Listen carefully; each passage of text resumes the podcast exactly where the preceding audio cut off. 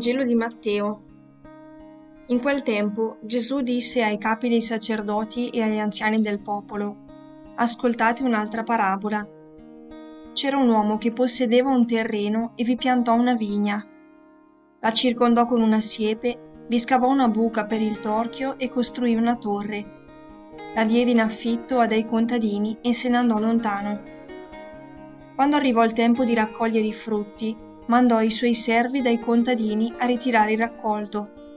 Ma i contadini presero i servi e uno lo bastonarono, un altro lo uccisero, un altro lo lapidarono. Mandò di nuovo altri servi, più numerosi dei primi, ma li trattarono allo stesso modo. Da ultimo mandò, mandò loro il proprio figlio, dicendo avranno rispetto per mio figlio. Ma i contadini, visto il figlio, dissero tra loro Costui è l'erede. Su, uccidiamolo e avremo noi la sua eredità. Lo presero, lo cacciarono fuori dalla vigna e lo uccisero.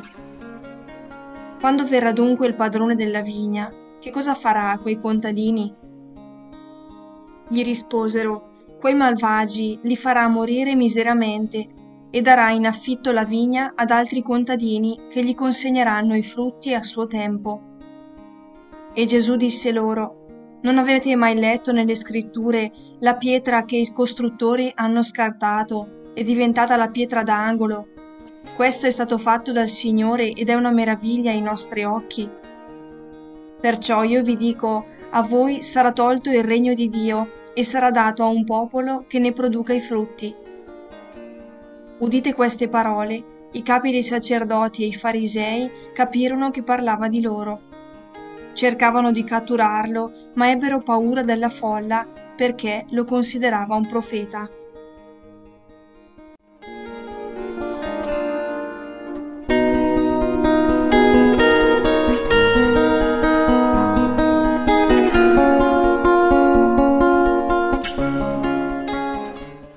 Ha dell'incredibile come, nella sobrietà di poche righe, Gesù sappia dipingere con assoluta precisione tutta la storia del rapporto di Dio con l'uomo.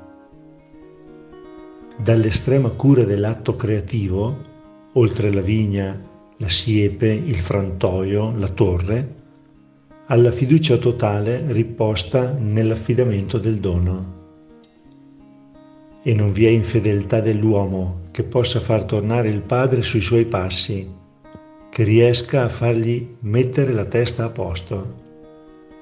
Egli continua nella sua assurda follia, creatore che non smette di credere, amare e riporre fiducia nella sua creatura. All'aumentare dell'egoismo dell'uomo e della violenza che ne consegue, corrisponde l'aumento esponenziale dell'amore di Dio, che lo spinge a rischiare la vita dell'amato sull'altare della libertà dell'uomo. Ma nemmeno quest'ultima sfida, persa, lo fermerà.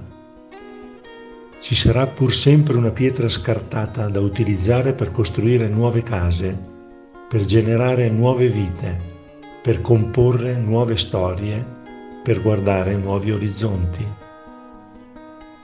È la logica di Dio, un'assurdità per l'uomo.